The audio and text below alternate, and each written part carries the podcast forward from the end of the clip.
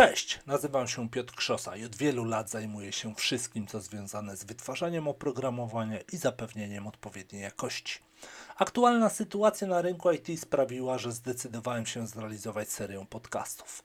Wraz z Testuj.pl, firmą, która od lat pomaga rozwijać warsztat testerski, przekazuje wiedzę i najlepsze praktyki w pracy nad jakością oprogramowania. Podcasty dotyczą porad z zakresu testowania oprogramowania, rozwoju oraz trendów branży IT. Gorąco zapraszam do wysłuchania odcinka. Dzisiejszy tytuł odcinka: Usprawnienia procesu testowego jak sprawić, aby wszystko grało. Proces testowy to jeden z ważnych, a może i najważniejszych elementów pozwalających nam dostarczyć produkt o pożądanej jakości, ale czasem zdarzają się wpadki, które mogą prowadzić do katastrofy. Jak zadbać o proces testowy, aby uniknąć wpadek? Jak go usprawnić? Jak sprawić, żeby na końcu nie było niemiłego zaskoczenia? Rozmawiam dzisiaj o tym z Karoliną Orłowską, która na co dzień pracuje jako Quality Assurance Engineer. Cześć Karolina. E, cześć Piotrze, bardzo miło mi, że mnie tutaj zaprosiłeś. Fajnie, że udało nam się spotkać. Trochę trwało zorganizowanie naszego spotkania, e, ale w końcu się udało. Też jestem zadowolony, że dotarliśmy do tego. To jest, wiesz, pierwszy nasz sukces. E, natomiast na początku chciałbym porozmawiać z Tobą, może spróbować zdefiniować to, czym jest proces testowy i jaki jest jego wpływ na jakość finalnego produktu.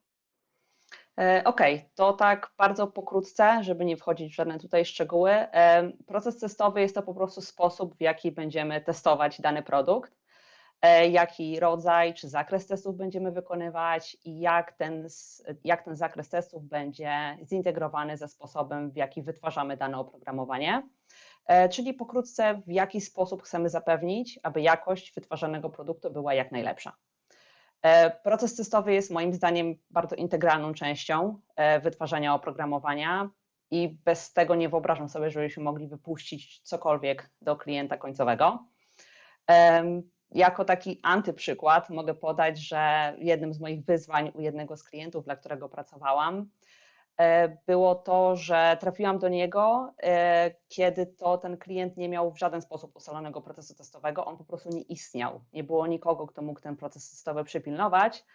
E, I długoterminowo spowodowało to to, że jakość wytwarzanego oprogramowania była słaba. Klient, dla którego to oprogramowanie było wytwarzane, był niezadowolony i w rezultacie końcowym zrezygnował z usług.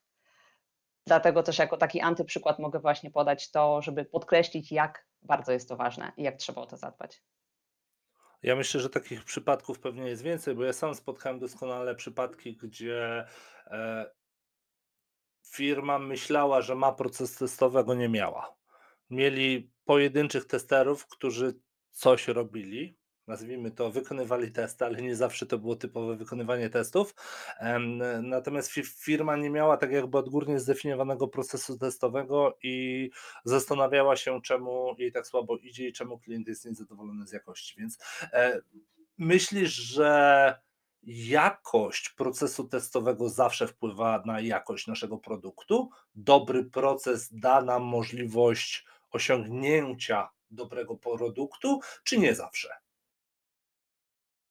Wydaje mi się, że tak, e, ale to też nie jest coś, co jakby robimy raz, że siadamy, wiemy dokładnie, co mamy zrobić, ustalamy ten proces i on tak, jak go sobie założyliśmy, tak będzie działać, bo proces testowy, tak samo jak i proces wytwarzania oprogramowania, przynajmniej z mojego doświadczenia i z moich obserwacji, jest też żywym organizmem. E, on się rozwija razem z tym, jak rozwijamy oprogramowanie, ale jeżeli przyciśniemy to, e, zastosujemy dobre praktyki, i przypilnujemy to, ktoś będzie o to dbał. E, moim zdaniem dobrze wypracowany proces testowy w dojrzałym zespole, który wie, co ma robić i zna te praktyki i tego pilnuje na co dzień w codziennej pracy, jesteśmy tutaj w stanie jak najbardziej dobrą jakość produktu zapewnić. Wspomniałeś że dojrzałym zespole. Czy myślisz, że dojrzały zespół jest wystarczający, tak jakby w ramach organizacji, czy jednak powinniśmy iść o krok dalej i pomyśleć o tym, że to jednak organizacja też powinna być dojrzała, bo to wydaje mi się, że zaczyna się od góry wszystko, prawda? Jeżeli organizacja jest dojrzała, gotowa na to, żeby taki proces wdrożyć, żeby go e, usprawnić, żeby zadbać o niego, no to tak jakby dzieje się to wszystko z automatu potem w dół. Natomiast mając sam e, dojrzały zespół, i niedojrzałą, niegotową organizacją. Wydaje mi się, że będzie na pewno lepiej niż bez procesu testowego, ale jednak pewnie to nie będzie to, do czego dążymy. Zgadzam się w zupełności. E, także tutaj jakby wspomniałam o dojrzałym zespole, bo to jest jakby mm, zwykle cały zespół programistów, e, project managerów, product ownerów i tych innych ludzi, z którymi ja współpracuję na co dzień, ale jak najbardziej organizacja tutaj powinna też tego pilnować i mieć jakiś zestaw dobrych praktyk, które stosujemy w różnych projektach. Nieważne jakie to są projekty, kto jest w zespole w danym projekcie, tylko mamy jakieś po prostu tak zwane good practices, które mamy sprawdzone, które stosujemy, e, które możemy wyciągnąć z różnych projektów, jakieś takie wspólne części i widzimy, że na przykład o, w różnych projektach mieliśmy rzeczy, które działały. Chociaż projekty były różne, zespoły były różne, mamy jakieś sposoby dostarczania oprogramowania, dbania, E, o to oprogramowanie, czy to jest jakaś statyczna analiza kodu, czy jakąś automatyzację tutaj przy użyciu jakiegoś narzędzia, czy może tutaj jakieś regularne spotkania między test, testerami a programistami. I to wiemy, że działa, to takie właśnie praktyki możemy zastosować. I tak jak mówiłeś, to też jest e, odpowiedzialność tutaj stojąca za organizacją, czyli za całą firmą, żeby tego pilnować, żeby szkolić ludzi w tym, żeby o to zadbać. Okej, a w takim razie jak powinno się podejść do budowania procesu testowego, który powiedzmy, wychodzę przed szereg, będzie niezawodny? Czy w ogóle jest możliwość stworzenia takiego, wiesz, niezawodnego procesu testowego, który w dużej mierze można by określić tym idealnym, czy jednak faktycznie jest to, tak jak wspomniałeś wcześniej, taki żywy organizm, który czasem będzie lepszy, czasem będzie gorszy i musimy tak jakby cały czas na nim e, pracować. Jak powinniśmy to zbudować, od czego zacząć, na co zwrócić uwagę? To tak jakby zaczynając od razu i może burząc tutaj Twoje marzenia, moim zdaniem nie ma idealnego procesu testowego, tak samo jak nie sposób jest znaleźć wszystkich błędów, jakie są w aplikacji. Staramy się dojść do takiego etapu, który będzie good enough, czyli będzie wystarczający i będziemy po prostu zadowoleni z naszej pracy. E, nie ma też jakby moim zdaniem, z moich obserwacji i doświadczeń, jednej niezawodnej metody, która zawsze działa, bo mamy wiele różnych czynników, które musimy wziąć pod uwagę. Biznes klienta, kontakt z klientem, dojrzałość zespołu, dojrzałość całej organizacji, która składa się z tych poszczególnych zespołów. E, I to wpływa na to, czy na przykład to wpływa na to, czy dany proces będzie działał. Na przykład w jednym projekcie tego typu proces będzie działał, ale na przykład w trochę innym projekcie, w którym jest inny zespół i na przykład klient jest bardziej problematyczny, tego typu proces może już nie mieć miejsca i trzeba go wtedy zmodyfikować. E, drugą taką moim zdaniem istotną rzeczą jest samo budowanie świadomości, czym jest testowanie i idea zapewnienia jakości, bo spotykałam się z projektami i członkami zespołu, którzy do tej pory albo o to nie dbali, albo nie do końca mieli taką świadomość zbudowaną. I to też była moja rola, żeby jakby uzmysłowić im, że to testowanie też jest istotne. Także tak jak mówiłam, e, nie ma jednego niezawodnego sposobu i jednej niezawodnej metody. I co też jest istotne, no, ten proces nie budujemy raz i o nim zapominamy, tylko on się będzie rozwijał. E, też taką mam fajną anegdotkę od mojego, jednego z e, moich przełożonych, z którym miałam przyjemność pracować w jednym z e, przeszłych projektów, że jeżeli chcemy zrobić coś fajnego, to nie róbmy na przykład stustronicowej dokumentacji na Confluencie o tym, jak będziemy dostarczać oprogramowanie i zapewniać w nim jakość, bo nikt tego nie będzie czytał. Zróbmy to w takiej formie, żeby ona była przyjemna, przyjazna dla wszystkich, ale też bierzmy siłę na zamiary. Nie obiecujmy nie wiadomo czego gruszek na wierzbie, czego nie będziemy w stanie dostarczyć, tylko biorąc pod uwagę to, jaki jest ten projekt, z jakimi ludźmi mamy do czynienia, ustalmy ten proces tak, żeby on jak najbardziej wpasował się w to, z czym na co dzień tutaj się spotykamy. Okej, a powiedz mi, jeżeli na przykład chcielibyśmy zbudować taki proces testowy od zera, bo mamy świeżą organizację albo wchodzimy do organizacji, która wcześniej nie miała takiego procesu testowego. Czy myślisz, że na przykład wykorzystanie tej idei procesu testowego, która jest opisana w materiałach ISTQB, jest dobra jako pewien fundament, czy raczej powinniśmy omijać ten proces definiowany przez ISTQB i raczej bazować tylko i wyłącznie na swoich własnych wytycznych, potrzebach, wymaganiach? Wydaje mi się, że ani 100% jedno, ani 100% drugie nie jest w porządku. Wydaje mi się, że fajnie jest zaczerpnąć jakby trochę z tych fundamentów, takich może bardziej teoretycznych, które na przykład wiemy, że działają, ale też to, co napotkaliśmy nas jakby w doświadczeniach, y, w projektach, w których do tej pory byliśmy, czy to testerzy, czy to programiści, czy to e, project managerowie, e, jakby widzimy na podstawie doświadczeń i tego, co robiliśmy kiedyś, co najlepiej się sprawdza. Więc jeżeli na przykład teoria mówi jedno, a później praktyka pokazywała nam, że, że, ta teoria nie do końca zawsze się sprawdza, to też taką teorię trzeba brać z przymrużeniem oka, ale wydaje mi się, że jak najbardziej z obu tych, że tak powiem, narzędzi, czyli e, teorii i praktyki możemy jak najbardziej skorzystać i po prostu zbudować z tego taką hybrydę, która będzie działać. Okej, okay, a jak w tym wszystkim w takim razie odnalazłby się e, zespół pracujący w tym procesie? Jaki wpływ będzie miał ten zespół na, na proces i w momencie budowania procesu, bo wiadomo, jest to bardzo ważny element tak jakby całości, ale potem również w realizacji, czy tam w pracy w tym e, procesie, bo wiadomo, zespół, zespół też się zmienia, zmieniają się potrzeby, zmieniają się ludzie, wiesz, fluktuacja praktycznie jest wszystkiego. Jaki impact może mieć ten zespół, ci ludzie na to, jak będzie wyglądał proces? Z moich doświadczeń wpływ na proces ma cały zespół e, i jest to ogromny wpływ, bo za jakość dostarczonego oprogramowania odpowiada nie tylko tester QA, ten kto testuje i wytyka te błędy, tylko cały zespół. Także programiści, którzy ten kod piszą i to oprogramowanie dostarczają, ale także liderzy zespołów czy organizacji na tym wyższym szczeblu, którzy pilnują dobrych praktyk wytwarzania oprogramowania. Tak jak wspomniałam, moim zdaniem cały zespół jest odpowiedzialny za jakość, bo tą jakość zapewniamy na wiele różnych sposobów, na różnych płaszczyznach. Ta, to zapewnienie jakości zaczyna się od statycznej analizy kodu, o, o której już wspominałam, aż po automatyzację testów end-to-end, które są już gdzieś tam na końcu drogi wytwarzania oprogramowania.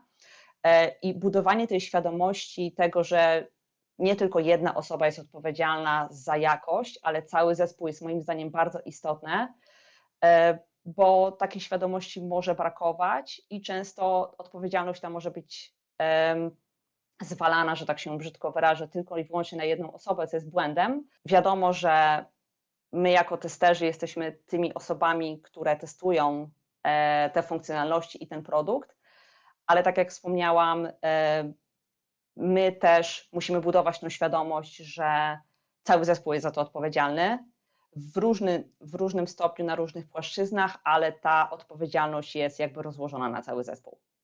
Okej, okay, a wiesz co, chciałbym Cię zapytać o, o jedną rzecz, bo interesuje mnie bardzo Twoje spojrzenie na, na proces testowy, w którym e, ważną rolę odgrywa automatyzacja testów. Bo jakby na to nie patrzeć, jest to dzisiaj taki dość mocno topowy temat. Wiele organizacji wdraża te automaty, tak jakby kształci się w stronę automatyzacji testów. E, natomiast wydaje mi się, że nie w każdej organizacji to się udaje. Nie wszystko idzie dobrze, pojawiają się problemy. I czy byłabyś w stanie przedstawić swoją perspektywę tego, jak wdrożenie automatyzacji w procesie testowym zmienia ten proces? Bo jednak on się zmienia. On w pewnym sensie musi zwracać uwagę na inne rzeczy, skupiać się momentami tak jakby na tych takich bardziej aspekt, technicznych aspektach testowania. I czy proces testowy, gdzie wykonujemy testy manualne, a proces testowy, gdzie również są testy automatyczne, one są do siebie podobne, czy jednak faktycznie e, moja teoria na temat tego, że ten proces ulega zmianie i wygląda inaczej, e, jest poprawna. Jak wygląda Twoja perspektywa? E, zabawnie, że o to pytasz, bo w, u obecnego klienta, u którego jestem, właśnie szukamy osoby, która będzie odpowiedzialna za automatyzację nie tylko w konkretnym projekcie testów, ale także o budowanie właśnie e, świadomości, dobrych praktyk, tego jak, e, jak automatyzować, jak to robić dobrze e, i tak dalej. A jeżeli chodzi o moje spojrzenie, to jakby te, te dwa elementy, testy manualne i automatyzacja, jak najbardziej ze sobą koegzystują, jedno drugiego nie wyklucza. Na pewno automatyzacja jest bardzo potrzebna, wręcz momentami może i nawet niezbędna, bo na przykład testy regresji, które są powtarzalne i dotyczą tych samych ścieżek, które chcemy sprawdzać za każdym razem, jak najbardziej jest, jest tutaj e, idealnym wręcz kandydatem do automatyzacji, bo oszczędza nam czas, czas przede wszystkim ludzki, e, gdzie wtedy QA, który musiałby manualnie to sprawdzić, może ten czas zaoszczędzić i na przykład skupić się na jakichś bardziej ścieżkach, które może nie są aż tak bardzo oczywiste, ale dzięki temu będzie w stanie znaleźć jakieś e, błędy, które mogłyby tutaj umknąć. Także moim zdaniem ten proces nie musi wyglądać inaczej. Mam wrażenie, że automatyzacja go tylko wzbogaca i jakby dzięki temu, że ona jest, pozwala nam nie dość, że go usprawnić, nie dość, że sprawić, że będzie on tutaj szedł dużo szybciej, to też zaoszczędza nam czas i zasoby, które my możemy poświęcić na, w tym czasie na coś innego. Okej. Wydaje mi się, że po części tak jakby wspomniałaś o czymś, co jest taką nie, nieoczywistą wartością testów automatycznych, gdzie praca wykonana w testach automatycznych poniekąd wpływa również na testy manualne i zaoszczędzając czas, jesteśmy w stanie wykonać szersze, głębsze testy po prostu manualnie. I to jest właśnie fajne i też mi się podoba to, co powiedziałaś, że one są w stanie konzystować ze sobą. Faktycznie tak jest. E, natomiast ja wciąż podtrzymuję to, że w momencie, kiedy wdrażamy testy automatyczne w naszym procesie, to ten proces jednak ulega zmianom. I to widać po ludziach, którzy zaczynają się fokusować bardziej na te techniczne aspekty, a momentami zapominają o testach manualnych. I czy spotkałeś się z taką sytuacją, że testerzy, którzy rozpoczęli swoją przygodę z automatyzacją testów, tak się sfokusowali na te testy automatyczne, że poniekąd testy manualne odeszły na drugi plan. Osobiście nie znam takich przypadków, ale jeżeli chodzi o jakby samą drogę e, z testera manualnego do testera, e, który automatyzuje, to moim zdaniem tester, tester, który automatyzuje, powinien umieć dobrze testować manualnie, czyli znać tą wiedzę, znać jakieś fajne techniki, które pozwalają mu na znalezienie jak największej ilości błędów i po prostu różnego rodzaju sposobów, jak możemy to przetestować, jak możemy to złamać, bo to, że ten proces zostanie zautomatyzowany, jakby sama, e, sama idea testowania mam wrażenie, że pozostaje ta sama, tylko jakby nie wykonujemy tego ręcznie, tylko mamy ten proces zautomatyzowany przy, uży, przy użyciu jakiegoś języka e, oprogramowania, ale dobrze opisane testy automatyczne też, też wymagają wiedzy i moim zdaniem wymagają też tej wiedzy z zakresu testowania manualnego, jak to przetestować dobrze, a czy jakie tutaj użyć e, wartości w polach, na przykład formularza, które chcemy przetestować, to, że my to sobie zautomatyzujemy i ułatwimy sobie tą pracę świetnie, jak najbardziej, jestem jak najbardziej za tym, ale mam wrażenie, że moim zdaniem przynajmniej dobry tester automatyzujący powinien też e, mieć te fajne podstawy testów manualnych, bo spotykałam się z przykładami, gdzie słyszałam od automatyków, że no w sumie to ja prawie wcale nigdy nie testowałem manualnie i jakby skupiłem się tylko i wyłącznie na pisaniu kodu i te ich testy były w porządku. Tutaj nie będę oceniać ich jakości pod kątem dobrych praktyk, jeżeli chodzi o język programowania, bo tutaj nie jestem ekspertem, więc e, nie wypowiem się na ten temat, ale mam wrażenie, że troszeczkę czasem brakowało w niektórych miejscach takich właśnie świadomości, tak jakby im troszeczkę nie zależało, bo testy zostały napisane, robią co mają robić, więc wszystko, dziękuję, zamykamy temat. Ale to może była po prostu kwestia tych pojedynczych przypadków, z którymi miałam do czynienia, aczkolwiek nie brałabym tego jako regułę. Ale ja właśnie mam podobne doświadczenie jak ty, że faktycznie może to nie jest tak, że wszyscy testerzy, którzy przyłączają się na automaty, zapominają o, o, o testach manualnych, ale jednak są takie przypadki, gdzie widać, że sfokusowanie na coś nowego, na te testy automatyczne, e, odcina nas od przeszłości. I tak jakby bardzo często chyba ci testerzy automatyczni jednak, e, znaczy automatyzujący, e, bardzo często odchodzą od testowania manualnego i tak jakby pozostaje to w tyle niestety. Ja mam takie wrażenie właśnie, że to po części zmienia proces, bo okazuje się nagle, że wszyscy chcą robić automaty, że wszyscy chcą pisać skrypty, e, a testować manualnie nie ma komu. E, Zgadzam się tutaj z Tobą, że tak, e, taka też obawa może tutaj zaistnieć, aczkolwiek, tak jak wspomniałam, w obecnym projekcie, gdzie staramy się znaleźć kogoś, kto będzie automatyzował nie tylko w danym jednym projekcie, ale właśnie dbał o automatyzację, jak to wpiąć e, w całą organizację. Tutaj głosy są właśnie takie, że jakby zdajemy sobie sprawę z wagi testów manualnych i to, że będziemy mieć tą automatyzację, ona będzie dodatkiem, ale jedno drugiego nie będzie wykluczać. Czyli nie chcemy przez to zniszczyć idei testów manualnych i ich już nie wykonywać, bo uważamy, że są niepotrzebne, co jest oczywiście ogromną nieprawdą, e, bo byłam w projektach, gdzie były tylko i wyłącznie testy automatyczne, a nie było testów manualnych i projekty szły średnio. Także z własnego doświadczenia mogę powiedzieć, że to, że wszystko zautomatyzujemy, co też jest nie do końca prawdą, bo nie wszystkich ścieżek da radę zautomatyzować. Fajnie jest mieć jednak tą osobę, która będzie miała to spojrzenie, co, co my tutaj jeszcze możemy zrobić, jak możemy to jeszcze tutaj przetestować, a są czasem tak bardzo skomplikowane ścieżki, że no nie sposób jest to przetestować, w, przetestować kodem, zautomatyzować te ścieżki w jakiś bardzo łatwy sposób, a też y, za automatyzacją stoi też czas, jaki musimy na to wykonać i niektóre ścieżki są po prostu jakby nie do zautomatyzowania, dlatego że ta ścieżka jest po prostu na tyle skomplikowana, że szybciej, wbrew pozorom, jest to zrobić manualnie niż e, przy użyciu jakiegoś języka oprogramowania. Okej, okej. E, Wiesz co, chciałbym się teraz zastanowić nad tym, może będziesz wiedziała, jakie wyzwania, jakie przeszkody teoretycznie, takie niespodziewane rzeczy mogą zakłócić nasz proces testowy? Co może się wydarzyć złego? Jak z takimi rzeczami walczyć? Jak zapobiegać z tym takim niespodziewanym złym czymś, co wpływa negatywnie na nasz proces testowy? Mm, Po takim krótkim zastanowieniu, dwie pierwsze rzeczy, które przychodzą mi do głowy, to oczywiście pierwsza rzecz to są ludzie, a dwa to są zmieniające się wymagania biznesowe. Tak jak już wspomniałam e, tutaj w naszej dyskusji, e, nie każdy członek naszego zespołu mógł pracować w ten sposób, w jaki my byśmy chcieli, albo w jaki sposób proces testowy wymusza jakby sposób tej pracy i może też nie zgadzać się z naszą wizją na, y, na zapewnienie tej jakości, ale wtedy warto zrobić burzę mózgów i spotkać się gdzieś po środku, bo każdy członek zespołu ma jakiś swój wkład w zapewnienie jakości i każdy z tych członków zespołu ma prawo do swojego wkładu, bo każdy członek zespołu przychodzi z innych zespołów, z różnych projektów, z różnym doświadczeniem.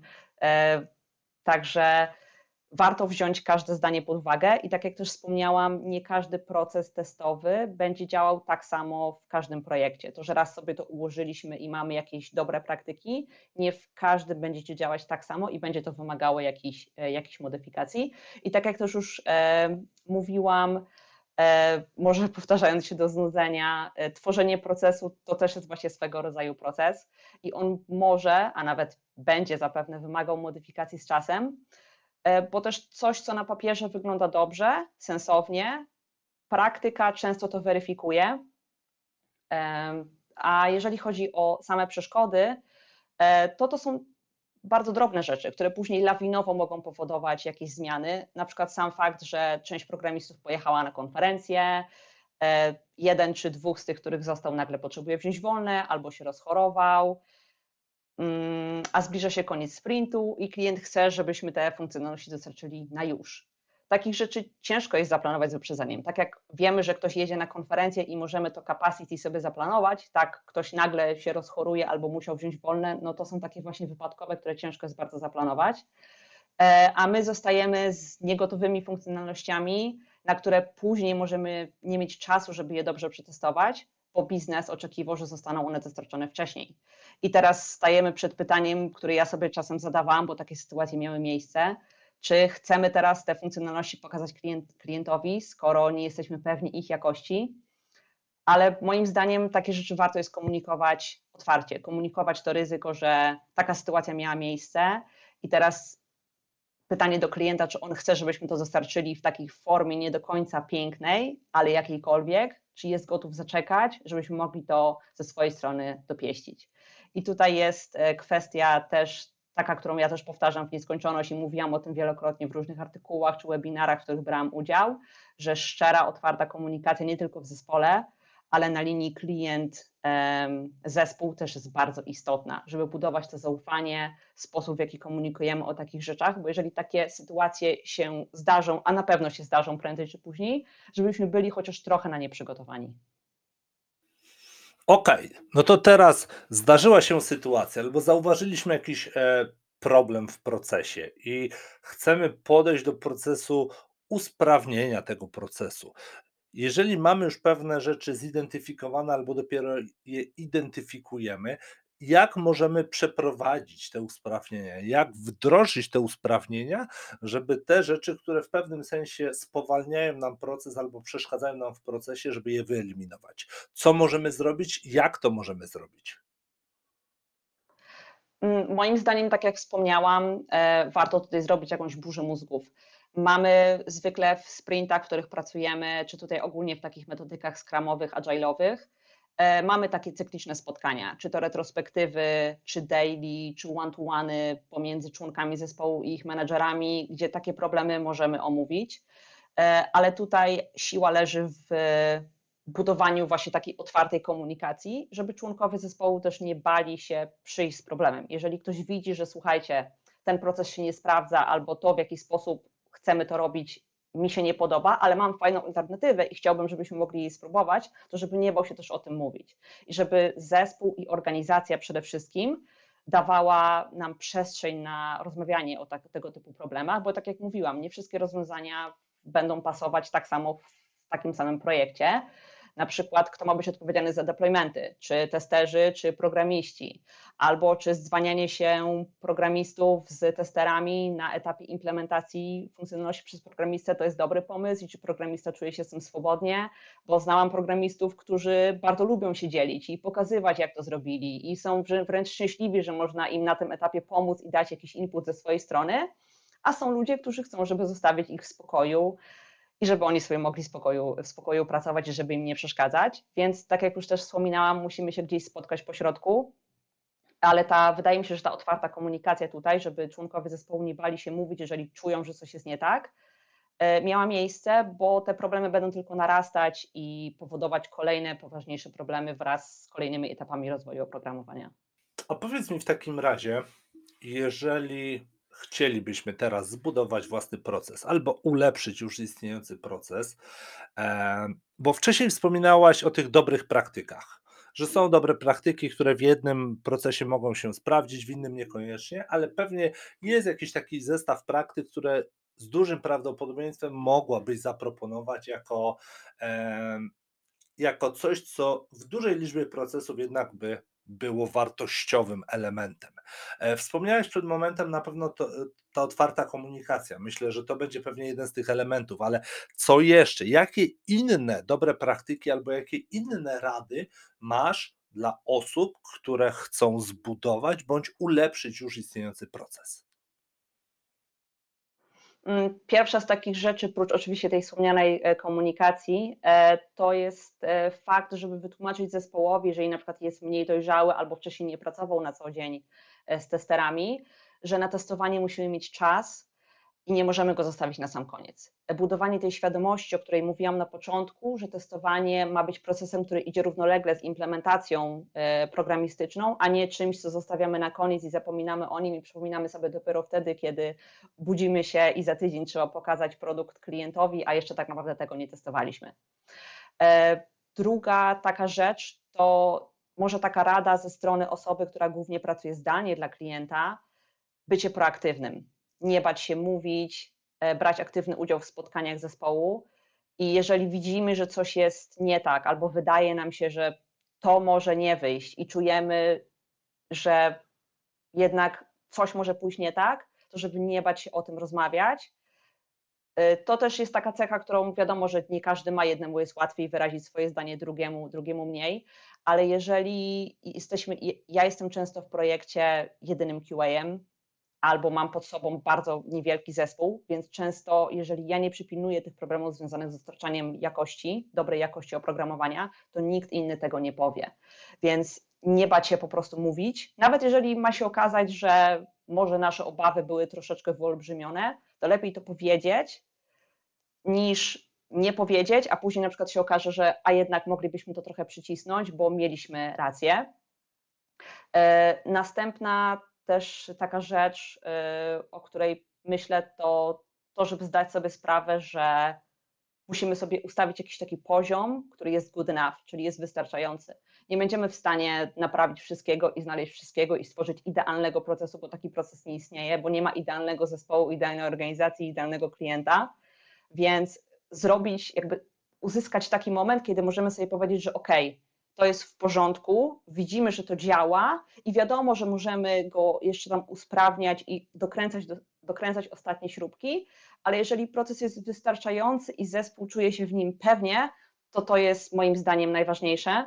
I jeszcze taka jedna myśl, która mi przychodzi do głowy, to też fakt, żeby nie walczyć z ludźmi na siłę, ale z drugiej strony być też asertywnym, bo musimy dojść do jakiegoś konsensusu. To nie jest tak, że mamy tutaj monarchię QA i jeżeli ja mówię, że tak ma być, to tak będzie, bo to nieprawda, bo tak jak mówię, cały zespół odpowiada za jakość, więc spotykamy się gdzieś po środku, robimy burzę mózgów, dyskutujemy, więc też żebyśmy nie zmuszali na siłę ludzi do zmiany swoich poglądów, bo to może my nie do końca jesteśmy, e, jesteśmy w racji, bo w tym konkretnym scenariuszu nasza praktyka, która może nawet by się sprawdziła, w tym akurat konkretnym aspekcie może tak nie być. Ale z drugiej strony też trzeba być asertywnym i po prostu być w stanie powiedzieć, że okej, nie, na takie, na takie udogodnienia nie jestem w stanie pójść. Także to są takie chyba najważniejsze rzeczy, które mi teraz przychodzą do głowy. Super, dziękuję bardzo. Bardzo wartościowe rzeczy. E, Padło kilka razy z Twoich y, ust słowo, czy tam zwrot good enough. I to jest coś bardzo fajnego, bo wydaje mi się, że warto o tym mówić częściej, szerzej, żeby jednak w naszej świadomości gdzieś tam zaszyło się to, że nie zawsze musimy dążyć do doskonałości, bo ta doskonałość po prostu czasem jest niemożliwa do osiągnięcia. I wyznaczenie sobie troszeczkę celu mniejszego niż doskonałość może być faktycznie good enough e, i się sprawdzi. E, Tutaj się w zupełności zgadzam. Niestety czas, e, jaki mamy na testy, jest ograniczony. Często tutaj dochodzą kwestie kosztów. Oczywiście tutaj pieniądze są zwykle ważne, albo może i nawet najważniejsze. Także, tak jak wspomniałam, dochodzimy do takiego momentu, gdzie widzimy, że jest dobrze, zespół czuje się w porządku, klient jest zadowolony, więc mamy bezpośredni feedback, że to, co robimy, działa.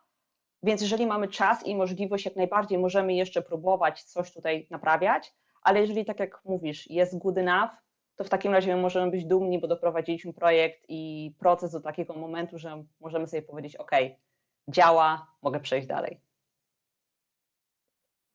No i to jest optymistyczne. Dziękuję Ci bardzo, Karolina, za naszą rozmowę. Słuchacze, oczywiście zapraszam do wysłuchania innych naszych podcastów. Trzymajcie się. Cześć. Dziękuję Ci, Piotrku, za zaproszenie i mam nadzieję, że do usłyszenia. Do usłyszenia. Cześć.